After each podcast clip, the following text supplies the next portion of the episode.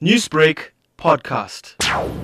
The first thing that we are encouraged by is the fact that the two big levies, the general fuel levy and the road accident fund levy, have not increased above inflation. I think there was speculation before the budget speech that both of these levies would be increased by higher rates than uh, the 5% of inflation.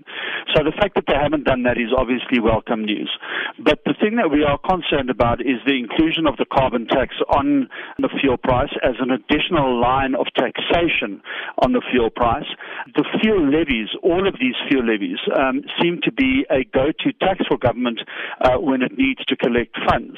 And we are concerned by that and obviously concerned by the fact that now a new levy has been added to the fuel price in the form of the carbon tax. So we are concerned about that.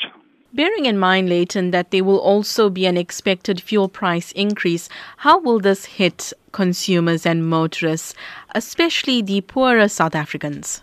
Increases to the general fuel levy and the road accident fund levy will come into play in April and the carbon tax later in the year.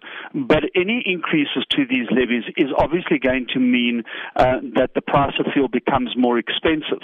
Obviously, depending on what the basic fuel price does, um, you know, whether it goes up or down, it is definitely going to have a negative impact on consumers and it's going to hit especially poor consumers very hard.